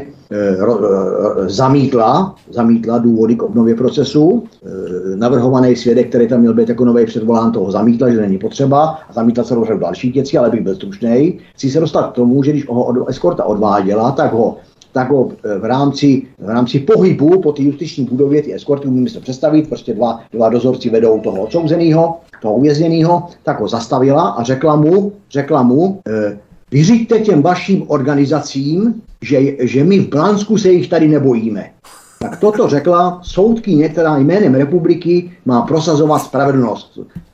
Tady z toho prohlášení, my se tomu ještě v rámci IAV budeme věnovat, až to budeme v poradu, až budeme všichni, protože já tam budu potom ty výkonné radě navrhovat, aby jsme zahájili kárné řízení, dali podnět ke kárnému řízení soudkyní, protože to už není soudkyně, to je akt msty. Paní soudkyně je uražená z toho, že si dovolil odsouzený využít ústavního práva k obnově procesu, že si to právo podal, že my jsme ho podepřeli, tak ona se tím cítí uražená, protože se k tomu případu nevím proč ani. Ona tam asi má více důvodů. A ten druhý bod, ten je ještě taková větší třešnička, kterou tady vašim posluchačům řeknu, tak světe div se, o tom byl napsán článek, podotýkám taky z našeho podnětu, se tam účastnil novinář, protože oni to udělali tak, aby to jednání bylo dvakrát, podotýkám, že dvakrát změnili termín toho jednání na poslední chvíli a třetí byl ráno v 8:15, takže aby to bylo prostě pochopitelně aby tam byla co nejmenší akceschopnost veřejnosti, aby se začalo hned brzo ráno. Nicméně tam se dostavil novinář, je tam snad ten článek, který vyšel v deníku, a na základě toho článku se přihlásila svědkyně přes Facebook, která uvedla, že tu událost viděla a že Kamil Kolář v žádném případě strážníka nebyl. Takže teďka podáme obnovu procesu znova, podáme ji, předpokládáme už ne Kolář, ale všichni společně, a budeme trvat v tom, aby to řešil úplně jiný soud, protože tady je na nejvýš pravděpodobná podjatost soudkyně, je tady na nejvýš zřejmý akt msty, čili tato soudkyně nejenže nemá podle mýho subjektivního názoru v taláru co dělat, protože ta absolutně je kontraproduktivní, ale v tomto případě rozhodně nesmí nic dělat. Takže to je tady ty kauze moje odpověď. Tak, Alena Vitásková, Alenko, co bys k tomu uvedla ty jako zástupkyně té organizace, které se na Planensku nebojí? Já bych k tomu jenom dodala jednu větu. Plně potvrzuji to, co Zbyněk říká, připravujeme teď nějaké právní kroky, protože si myslím, že paní soudkyně to přestřelila. Pojďme na další věc, pojďme na další téma. Zbyněk Prousek. Za úmrtí mladíka na pouti na Příbramsku je stíhaný strážník městské policie. Odkaz číslo 9 v popise pořadu na Odysee. Já to nebudu rozvádět, protože nechám mluvit spíš tebe. Můžeš stručně ozřejmit, jak k tomu úmrtí došla a jaká je vina toho strážníka? To je kauza, kterou jsme tady, ozřejmím to rád, taky velmi stručně, protože kauza sama o sobě je stručná. My jsme tady o ní v rámci našeho studia bavili a dokonce bych řekl, že dvakrát, protože to je kauza, kde právě jakoby v rámci policejního násilí nebo policejní brutalita končila tak, že strážníci zasahovali proti nějakému mladíkovi na ty zmíněné pouti, proti konkrétnímu mladíkovi, ne nějakému, na konkrétní pouti, zasahovali tak, že výsledek je proražená lebka obuškem. nebo teda nejdřív vržení toho mladíka, jak se říká, tvrdě držkou na asfalt, do střepů. Potom je tam nějaká zaklekávačka, mám takový dojem, ale zcela jistě je tam rána obuškem do hlavy, která, jak se ukazuje teďka, byla pro toho mladíka smrtelná. Důvod toho zákroku je žabomyší, téměř nicotný, nulitní, čili ukazuje to opět jenom takovou tu svévoli, kterou jsme tady mockrát kritizovali, ale je to o tom, že jako krom toho tý smrti a toho všeho odporného, černého, tady nechci v rámci pozůstalých a rodiče teda rozpitvávat, tak je tady to je to subjektivní, ale to objektivní je tady to, že ono se to vyšetřovalo od roku 2020. A já se ptám, proč se to vyšetřovalo tak dlouho? To takovou dobu trval zájem policie zamést to pod koberec. To totiž systémově hraničí s tou kauzou v tom Blansku. Jo? Tam taky tři cizí lidi si něco navzájem dosvědčují a není vůle prorazit proti dvou strážníkům. Tady byl on, několik kamarádů, dokonce bylo tam asi 5 lidí přítomných na místě zákroku.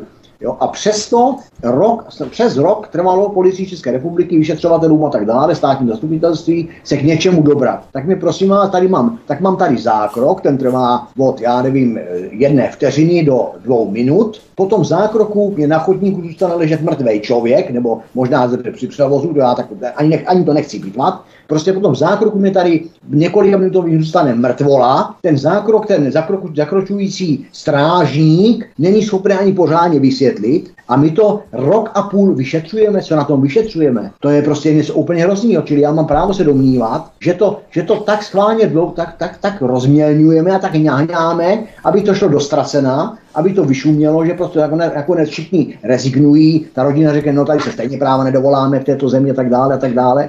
Jo? Takže prostě to si myslím, že je na tom to špatně. A dostáváme se vlastně k principu práce, ne ke stejné kauze, jako je třeba u Bečvy.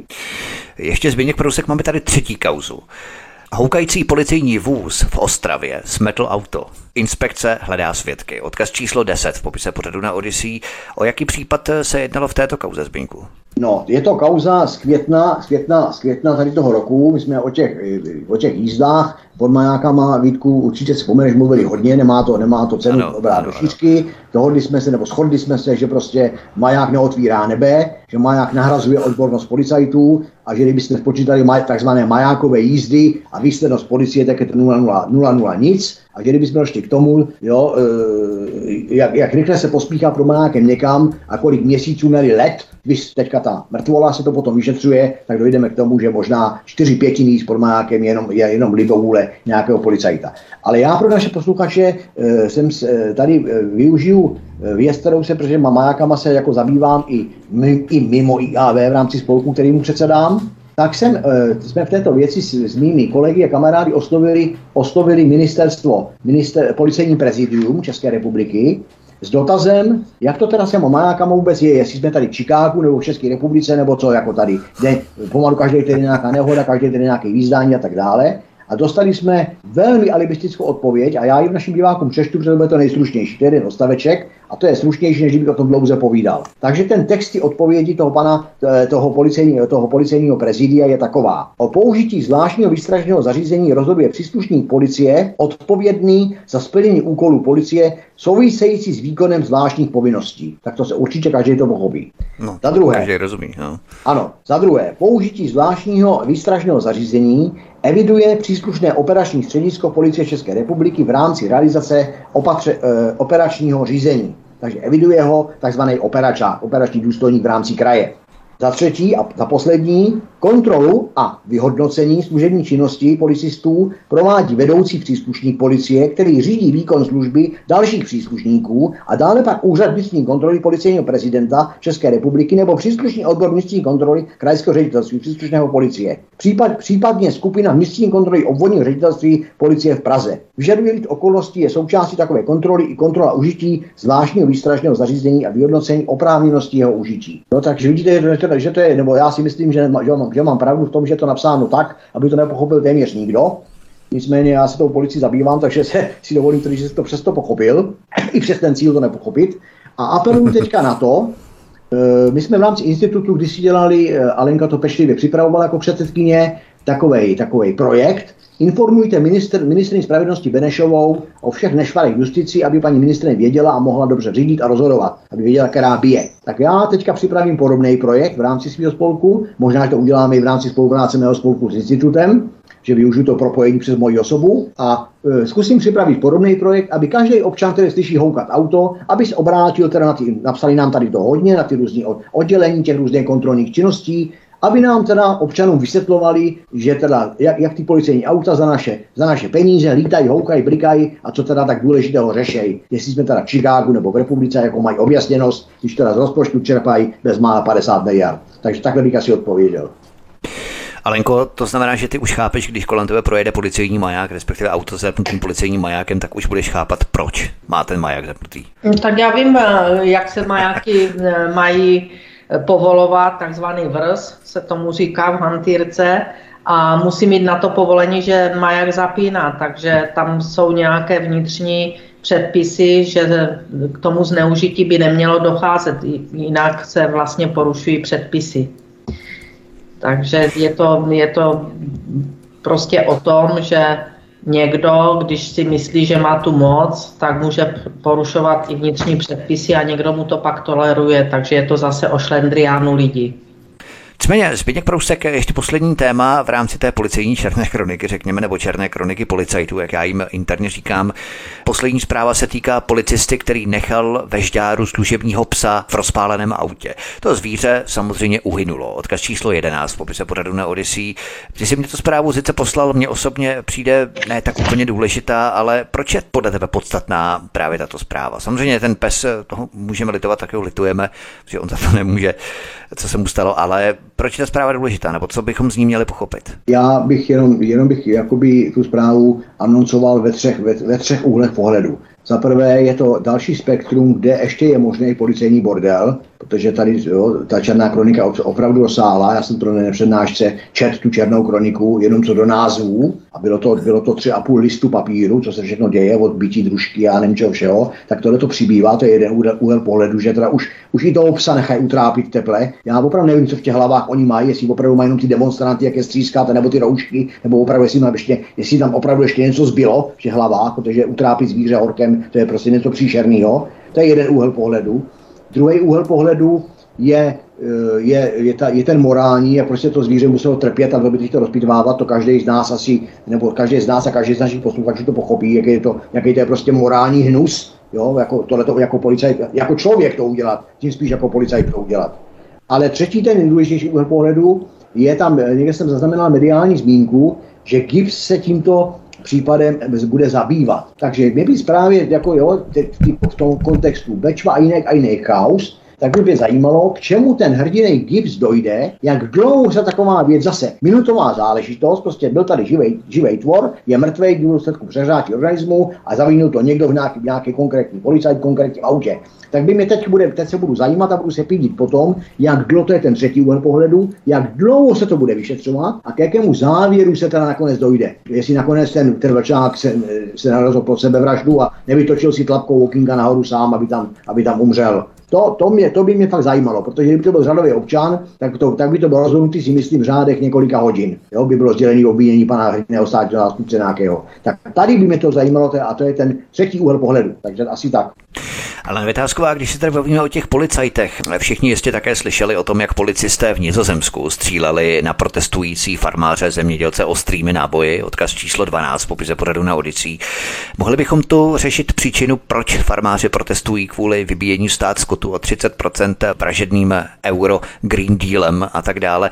To tady řešit nebudeme, to myslím, že je každému víceméně jasné, ale nicméně, kdybychom tyto reálie přenesli na české poměry, myslíš, že by naši policisté také použili ostré náboje, kdyby čeští zemědělci začali protestovat stejně jako v Nizozemsku, Alenko? A mohli by to být nejenom zemědělci, ale kdokoliv, z jakéhokoliv sektoru, nebo třeba i prostí občané, běžní občané, pokud by revoltovali. Myslíš, že by, kdyby dostali pokyn, tak čeští policisté by to opravdu zmáčkli?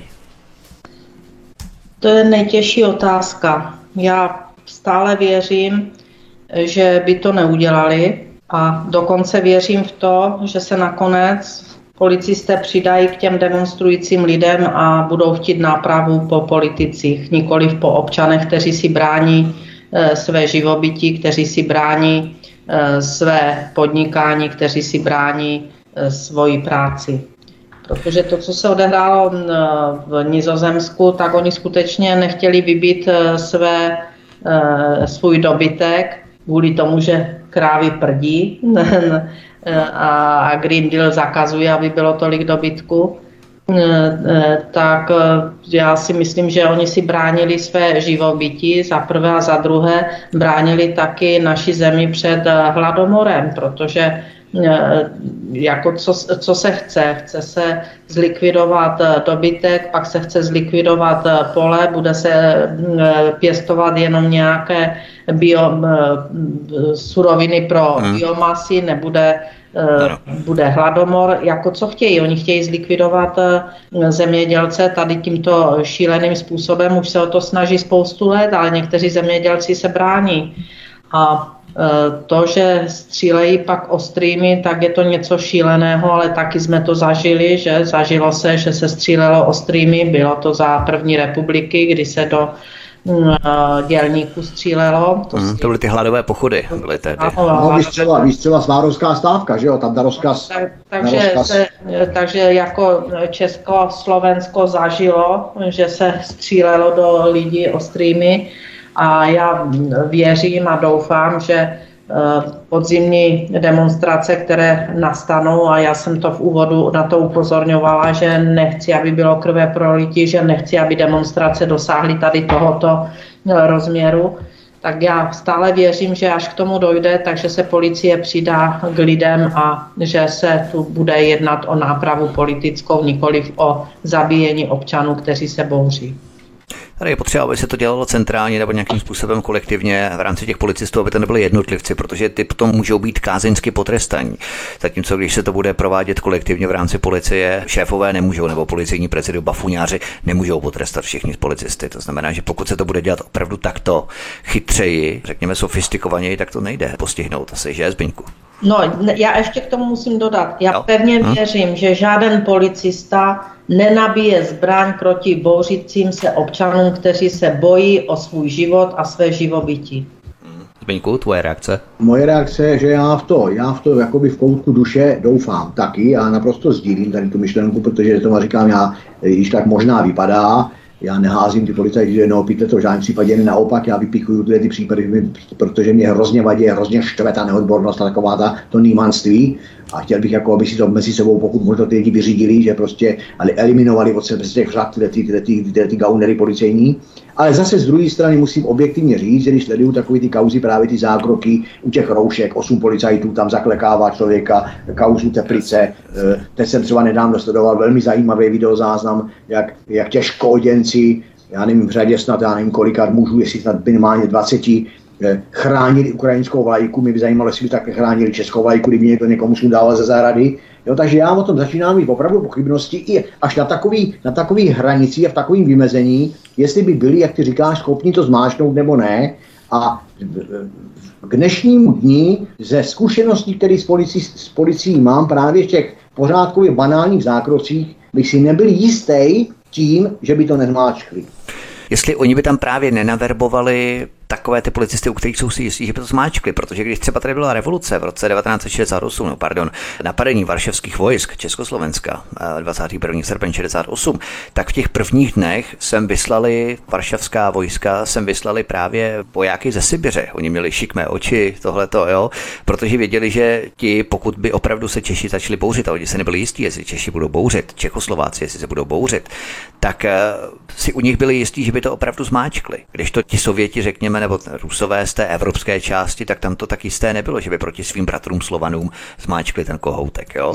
Tak tam bylo něco podobného. Vím, kam míříš a v podstatě tvoje myšlenky sdílím, myslím si, že protože ono totiž to všechno, co ty říkáš, tak koresponduje s tou skutečností, že vlastně není vůbec žádná vůle, taky jsme se o tom bavili, tyhle gaunery policejní jdou jakoby vytáhnout je ven z ty řady prostě a nějakým způsobem brát k odpovědnosti, který tomu odpovídá. Oni jakoby si je tam chovali, jak ty říkáš, jakoby na chov, a v případě, že bude potřeba nějakého takového hnusu, tedy že třeba už i dokonce střídat proti lidem, tak nemůžeme vyloučit, že právě takovýto jedinci, kteří mají sklony k brutalitě, kteří jsou prostě, jo, takže by se hodili do té první řady, protože kolikrát vidíte, některé ty vidíme všichni, některé ty záběry policejní, a když se potom ta policejní záběry o akci těch, o zákroku těch policajtů, když si je pouštíte třeba dvakrát, třikrát, já to dělám třeba i 10krát, jo, tak opravdu vytipujete, i podle toho čísla policejního byste vytipoval, policajta, který má, jak bych to řekl, který má mandát být policajtem, a potom vy natipujete tam takového pitbulla, takového hajzla, který úplně ten obušek v té křačovitě drží a úplně se mu klepe ta ruka, jak on se těší, až někoho praští, a ten tam nemá co dělat. Takže já si myslím, že to vlastně v podstatě řekl na mě. Alena Vitásková, když si bavíme o Evropské unii, tak si představ, že Europarlament schválil boj proti takzvaným dezinformacím. Odkaz číslo 13 v popise pořadu na Odysee, a odčeštěná a poevropštěná Jourová se jedním dechem rozeřvala, že svoboda slova prý v zásadě omezená není. Proč myslíš, že mají tady bruselisté takovou potřebu neustále cílit na takzvané dezinformace? Rozumějme opoziční informace, Alenko. Protože se bojím, aby se lidé dověděli anebo začali srovnávat to, co slyší v mainstreamových médiích, která jsou řízena z jednoho centra. To je možná něco podobného, jak říkal Zbyněk Prousek před chvílí, že oni už se začínají bát těch lidí, že lidé zvedají hlavu a už přestávají být ovcemi, tak něco podobného.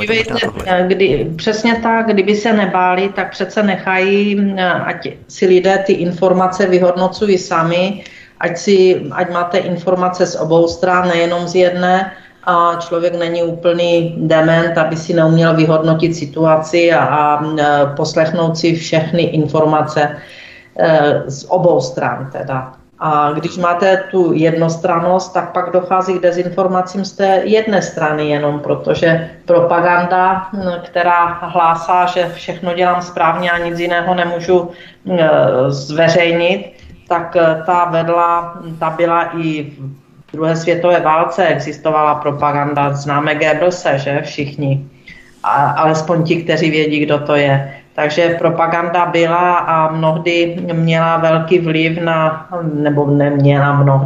měla zásadní vliv na mínění lidí, na jejich názory, takže propagandou se lidé ovlivňovali. No a dneska to nazvali chytře, že se jedná o dezinformace, ale dezinformace které? Ty, co nám dávají teď, že si je můžeme poslechnout, anebo nazývají tu druhou stranu, že je dezinformátor. Čili je to ubohost systému, který se bojí, že zaniká. Alena Vitásková, ještě v rámci této eurosekce se podívejme na další zprávu. Evropská komise vede vůči Česku 19 řízení kvůli chybějící legislativě. Hrozí vysoké pokuty. Odkaz číslo 14 v popise pořadu na Odysee. Evropská unie nás pucuje za to, že nestíháme odhlasovat jejich takzvaná doporučení, které sice doporučí, ale potom vlády mají povinnost je odhlasovat a včlenit do svých legislativ. Nemyslíš, že je zbytečné se otravovat s nějakým schvalováním směrnic národními parlamenty, když to prostě schválit musíme? Na co si tu pro boha pořád hrajeme? Tak ať to dají befelem, jako praví diktátoři. Podepište, jinak vám napálíme flastr a je to. Proč tento diktát maskují nějakým hlasováním na národních úrovních, když jde stejně o formalitu a vlastně povinnost? Neodhlasujete eurosměrnice, no tak vám napálíme pokutu, napálíme vám flastr a sankcionalizujeme vás nebo penalizujeme vás. A je to hotovo. Tak proč to maskují za nějaké hlasování? V podstatě je to jenom formální začlenění do legislativy. To udělat musí ty státy. No a když to neudělají, tak mají ty pokuty. No a tady se dostáváme do situace, že Evropská unie je úplně jiná, než byla před těmi více než 15 lety, kdy jsme do ní vstupovali, kdy jsme asi většina z nás referendum o vstupu do Evropské unie schválili, protože byla úplně, ale úplně jiná. Dneska z toho dělají superstát, který není schopen se uřídit, zbavují vlastně národní vlády ústavních práv, protože podle ústavy v České republice je národní vláda a naše zákony zodpovědný občanům. Tady k této změně ještě nedošlo, že bychom svoji ústavu opustili. a teď dostáváme pokuty. Sami vidíte, že jsme nesplnili nějaké povinnosti v převzetí evropské legislativy do té naší. Vidíte třeba tu skutečnost, že Poláci to odmítli, Maďaři v mnohých věcech odmítají a prostě to nerespektují a respektovat nebudou. Takže ta Evropská unie prostě se téměř v šoku drží nějakých svých představ, jak ten superstát vytvořit, ale to už tu bylo, to už se tu tvořila i třetí říše. A nebo třeba i Rakousko-Uhersko. Nicméně Zbyněk Prousek, Brusel chce prý dokonce k tomu všemu zdokumentovat všechny slepice. Kolik jich běhá, nejenom v Europarlamentu, tam jich běhá si docela dost, jedním třeba i s předsedkyní Evropské komise, ale i na českých dvorcích, kolik běhá slepic. To všechno chce Evropská unie zdokumentovat. Je jasné, že to je cesta ke dalšímu dodatečnému zdanění, aby si lidé už ani ty slepice nemohli vypěstovat sami. To už je snad horší diktatura než Rakousko-Uherské císařství v jeho pokročilé podobě. No tak jako když vezmeme takový ty prvky, kterými se ta takzvaná Evropská unie alias Evropská komise projevuje, tak mi to úplně nejblíž, nebo z nejmoderních takových dějin nejbližších mi to připomíná, každým coulem mi to připomíná protektorát Čechy a Morava. Úplně každým coulem. Dneska dokonce bych tomu přidali nečinný prezident, když si vezmeme taká prezidenta Háchu a prezidenta Zemana a srovnáme jejich výslednost práce, tak je to nula, ve finále tomu stejně tehdy velel říšský kancléř. Jo, dneska tady máme sice jakéhosi premiéra, ale to je jen otázka, jak se nazývá, jakou má název funkce. Já si myslím, že to je prach obyčejná diktatura a ten průnik, jak jste tady zmiňovali, evropské legislativy, to není nic jiného než projev té diktatury, moderní projev diktatury. Jinými slovy, poslanci, kterého si my si je zvolíme, teď nechci vůbec diskutovat, jestli s rozumem, bez rozumu, špatně, dobře, to je jedno. Statutárně si prostě národ zvolí svoje zástupce lidu do poslanecké sněmovny a jedině oni mají právo za ty lidi rozhodovat. Říkám znova špatně nebo dobře.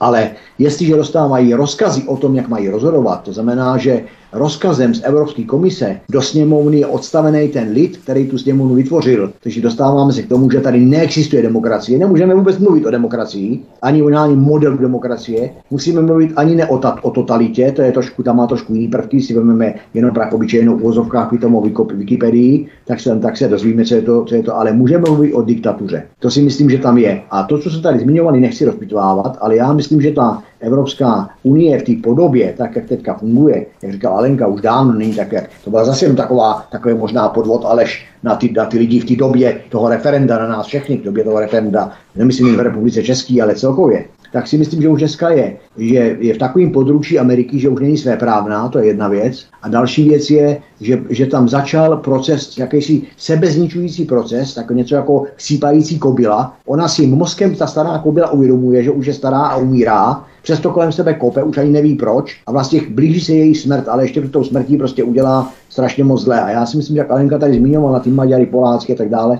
že celá řada zase těch národů, jak já jsem tu dal takový nějaké svoje prohlášení, že Poláci to umí, Maďaři to umí, Chorvati to umí a Češi jenom čumí. Takže si myslím, že to je přesně i tady se to nechá aplikovat. Prostě ti naši lokajové, jo, oni si nechají diktovat už i takzvaný průnik evropské legislativy k nám, tak toto jiného je. Tak znovu jsme u toho bubeníka, tak tady zrušme dvoukomorový parlament, to nemá cenu, pošleme se jenom teda depeši z toho Bruselu, ten bubeník to tady vybubnuje, v Praze si vyleze na koně a řekne, už je nevědomo se dává, že Gertruda Ursula rozhodla, že se teďka bude chodit vlevo a budeme chodit vlevo a hotovo. Protože my tady nic nepotřebujeme. A když jsme u toho sčítání slepic, tak si myslím, že to je správný, protože to pravděpodobně nebude žádný opatření, který sahá až do první republiky. Já si myslím, že to je opatření personální, že potřebuje se vědět, co dělá paní Jourová, paní Pekarová a tak dále, proto je sčítání slepic.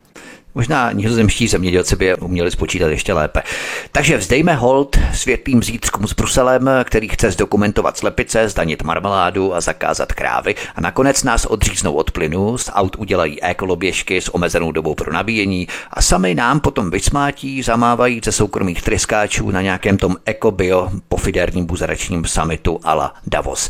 Zdá se vám to jako mimo realitu? Zatím vtip? Ano, zatím. My budeme končit v rámci tohoto pořadu. Já poděkuju dnešním dvěma hostům a doufám, že i vy, milí posluchači, že jste vydrželi až do konce v rámci tohoto pořadu, že nám třeba zanecháte vaše komentáře, vaše úvahy, názory o tom, o čem jsme se dnes bavili, o čem jsme si povídali a třeba i návrh na příště. Ale já už se rozloučím s kandidátkou na prezidentku České republiky, předsedkyní institutu Alenkou Vitáskovou. Alenko, měj se moc hezky, my se budeme těšit za měsíc. Měj se hezky, ahoj. Děkuji pěkně za pozvání a přeji taky hezké léto ještě a budu se těšit na povídání příště. A rozloučím se také s členem výkonné rady Institutu Aleny Vitáskové, lovcem šmejdu a soukromým detektivem Zbyňkem Prouskem. Zbyňku, měj se moc hezky a za měsíc se taky budu příště těšit znova. Ahoj. Taky se těším a všem taky ahoj. Tento pořad si, milí posluchači, stáhněte buď na našem mateřském webu Svobodného vysílače, anebo zavítejte na kanál Odysee a tady prosím klikněte na tlačítko sdílet, anebo také odebírat v rámci tohoto kanálu i na zvoneček, to znamená zapnout notifikace, abyste nezmeškali i další pořady, které tady pro vás chystáme na Svobodném vysílači Studiu Tapin Radio. To by bylo všechno, od mikrofonu se s vámi loučí Vítek, mějte se krásně, příště se s vámi opět těším na slyšenou. Prosíme, pomožte nám s propagací kanálu Studia Tapin Radio Svobodného vysílače CS. Pokud se vám tento nebo jiné pořady na tomto kanále líbí, klikněte na vaší obrazovce na tlačítko s nápisem sdílet a vyberte sociální síť, na kterou pořad nasdílíte. Jde o pouhých pár desítek sekund vašeho času. Děkujeme.